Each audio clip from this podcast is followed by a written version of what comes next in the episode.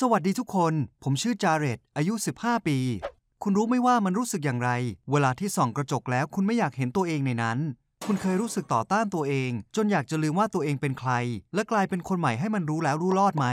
เปล่าเลย ผมไม่ได้ถูกล้อเลียน หรือถูกกลั่นแกล้งที่โรงเรียน แต่ประเด็นก็คือ ผมมันเป็นคนที่ไม่มีอะไรพิเศษเอาเสียเลย ที่โรงเรียนผมก็เป็นแค่คนที่ไม่มีใครพูดถึง และหลงลืมได้ง่าย ๆ เสมอ ผมมีพี่น้องทั้งหมด 5 คน และผมไม่ได้มีอะไรพิเศษกว่าพี่น้องคนอื่นเลยเช่นกัน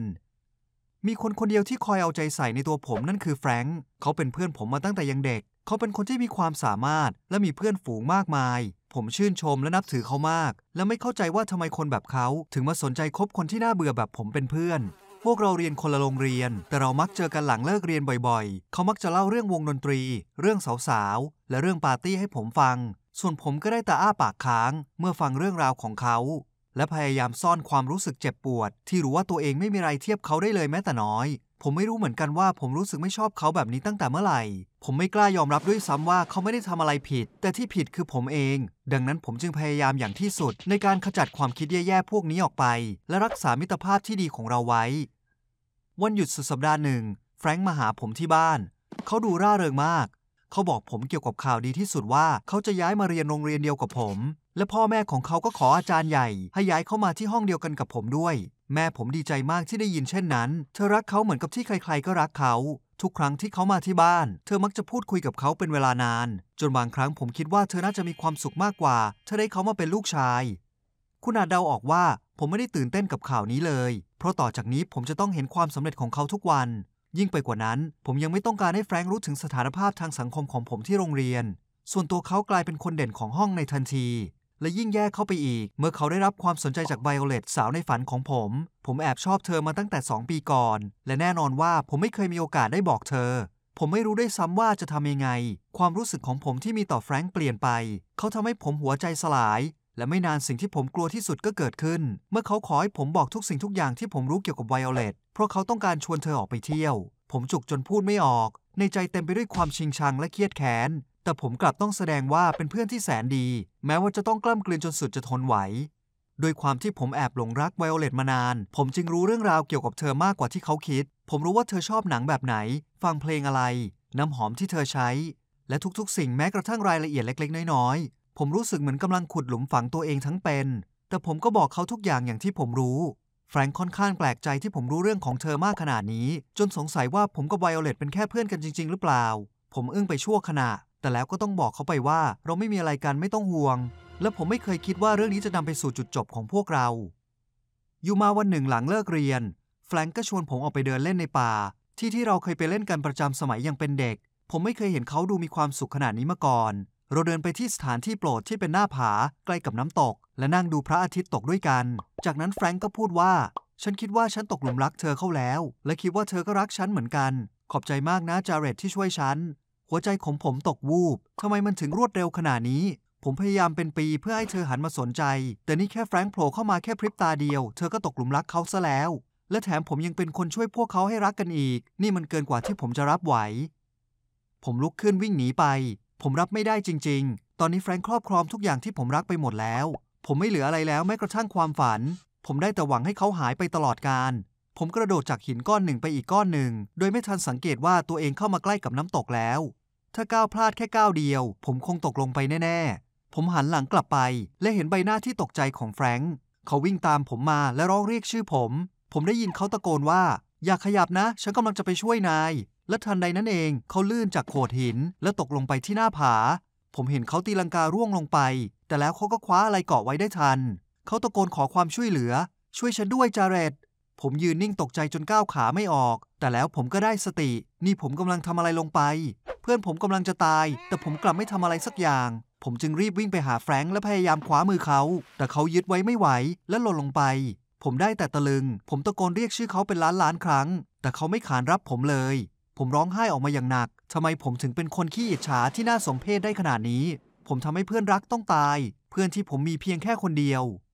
แม้ว่าโอกาสที่แฟรงค์จะรอดชีวิตอาจดูลางเลือน แต่ผมก็รีบลงไปขอความช่วยเหลือ ผมตะลึงเมื่อหน่วยกู้ภัยพบเขา เขาดูซีดเซียว และเต็มไปด้วยรอยฟกช้ำและบาดแผล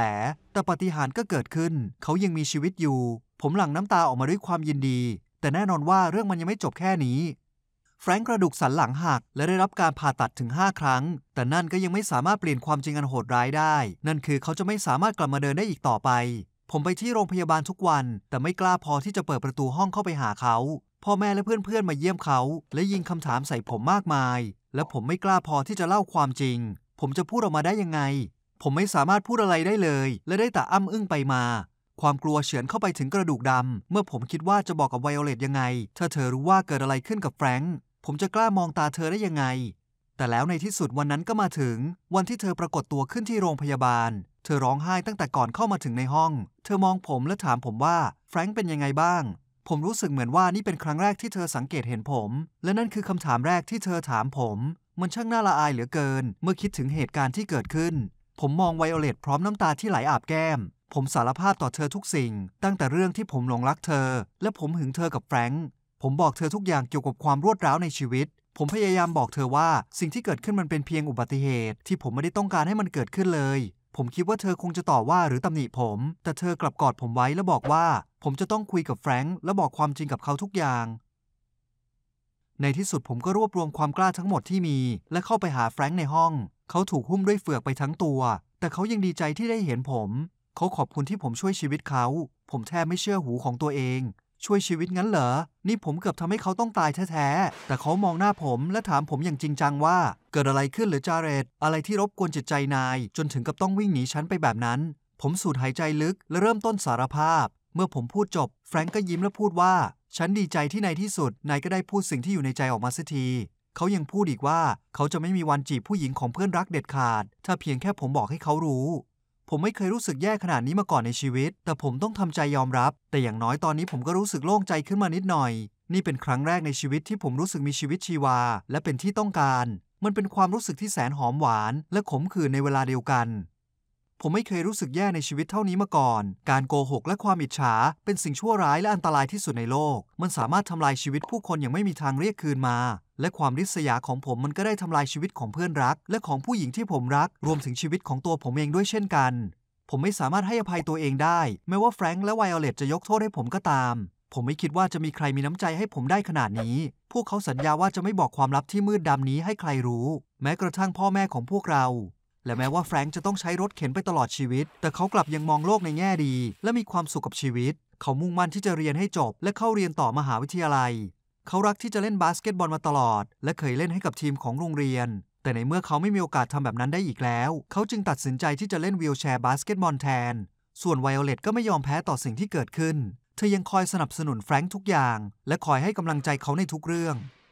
ทุกๆ สุดสัปดาห์ไวโอเลตและผมจะพาเขาไปที่สวนสาธารณะ และใช้เวลาสนุกด้วยกัน ผมคิดว่าเขาทั้งคู่ช่างเหมาะสมกันจริง ๆ ผมได้แต่หวังว่าพวกเขาจะได้แต่งงานกันในอนาคต สำหรับตัวผมเหตุการณ์นี้ช่วยให้ผมได้คิดใหม่ทำใหม่ และทบทวนมุมมองของตัวเองที่มีต่อโลกใบนี้ แฟรงค์เป็นแบบอย่างที่ดีให้กับผม ความทะเยอทะยานที่จะก้าวต่อไป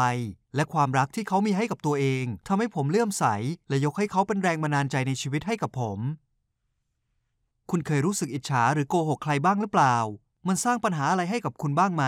ผมจะดีใจมากถ้าได้รู้ว่าคุณคิดยังไงกับเรื่องของผม ช่วยแสดงความคิดเห็นของคุณลงในช่องคอมเมนต์ถ้าคุณต้องการ แต่อย่าตำหนิผมแรงนักนะครับ เพราะผมได้รับบทลงโทษที่สาสมมากพอแล้วสำหรับชีวิตที่เหลือ